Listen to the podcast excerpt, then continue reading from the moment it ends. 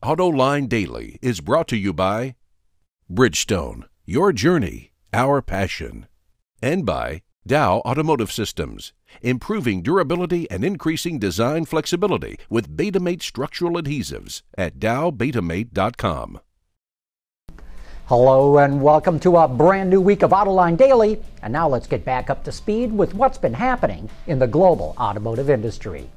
Honda announced the price of its hybrid Accord. It starts at just under $30,000 in the American market. A touring edition starts at nearly $35,700. But these are well equipped cars and are rated at 47 miles per gallon in combined city highway driving or 5 liters per 100 kilometers. Earlier this summer, Honda announced the price of the plug in Accord. It starts at over $40,000. Sales of electric cars are up 133% in the United States, yet, as we've been saying all along, those sales are still not enough for automakers to earn a return on the billions that they've invested in EV technology. And now, the chairman of General Motors confirms that. The Detroit News caught up with Dan Akerson at a conference in Washington, D.C., Akerson announced that GM will take on Tesla, and he boasted that, and I quote, we'll sell more Volts and lose less money on the Volts than they'll lose on the Model S. Akerson has a penchant for trash talking the competition. He has also bashed Lincoln, Mercedes Benz, and BMW. Say, did you see the latest episode of Autoline this week? It's all about using propane as a fuel, and some of the numbers are stunning.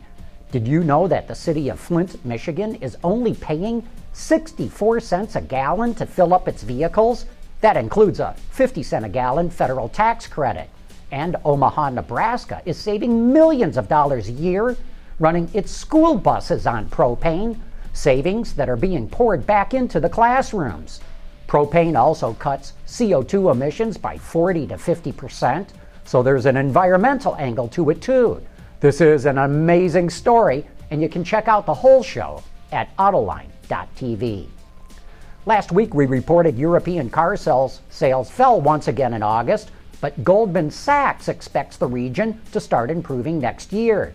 It predicts that sales will increase 3% in Europe in 2014, but expects sales to remain somewhat flat beyond next year. However, Goldman is much more bullish about the U.S., it says sales could reach 17 million vehicles in 2016. But there is one area that's very bright for Europe. Ward's Auto reports that European automakers will continue to lead all other regions in regards to the number of vehicles built on platforms designed in the region. Currently, 33% of all vehicles produced are made on European platforms, and that will grow to 35% by the end of the decade. Japan and the US, which are number two and three respectively, will see their share drop slightly by 2020 due to growth from China and India. Say, we're going to be giving away this beautifully detailed diecast model of the Le Mans winning Audi R18 e-tron Quattro. To win it, you have to be a subscriber to our daily email newsletter. If you're not yet a subscriber, it's easy enough to sign up. It's free, and we do not give your email address out to anyone else. We'll be picking a name at random from our subscription list to win this beautiful model, so sign up today. We're going to take a quick break right now and then listen in when we come back as ZZ Top's Billy Gibbons talks about the cars in his personal collection. Here's another great thing about the all around performance of our Dueler tires a comfortable, quiet ride. Oh. At Bridgestone, our passion for performance knows no bounds. As many of you know, Billy Gibbons from ZZ Top was in our studio last month, and we talked about a lot of different things. Here's a clip we wanted to share with you of Billy talking about the cars in his collection. I've taken a page from Bruce Meyer in uh, some ways. Uh, it it's rather eclectic. It's not uh, particularly focused on um, one particular thing. Um, of course, our little red uh, 33 Ford, the Eliminator Coupe, which uh, was part of that uh, rather remarkable success in 1983. That car uh, remains a favorite. Um, the challenge came later from uh, uh, Larry Erickson, who was at the time chief designer over at Cadillac. He said, "Well, you know, the, the 33, it's a cute little coupe. It's short. Uh, uh, it's got a got a healthy uh, bit of horsepower under the hood. What would you do to follow it up?"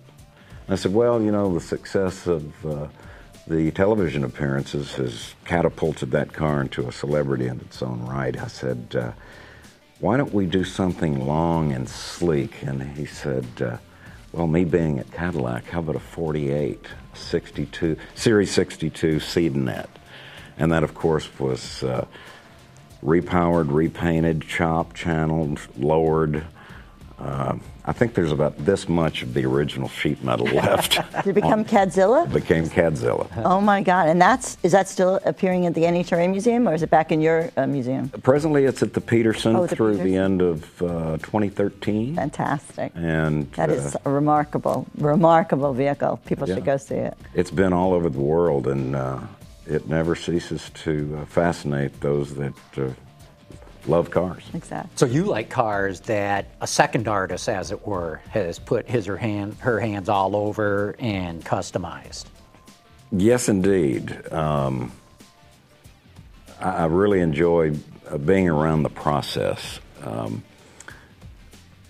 uh, as the old saying goes, anyone can restore a car. It takes a real man to cut one up. so, I never heard that. I like that. I tell you, still one of the highlights of the year, one of the great highlights of the year, having Billy Gibbons in our studio. But anyway, that brings us to the end of today's report. Thanks for tuning in, and please join us again here tomorrow.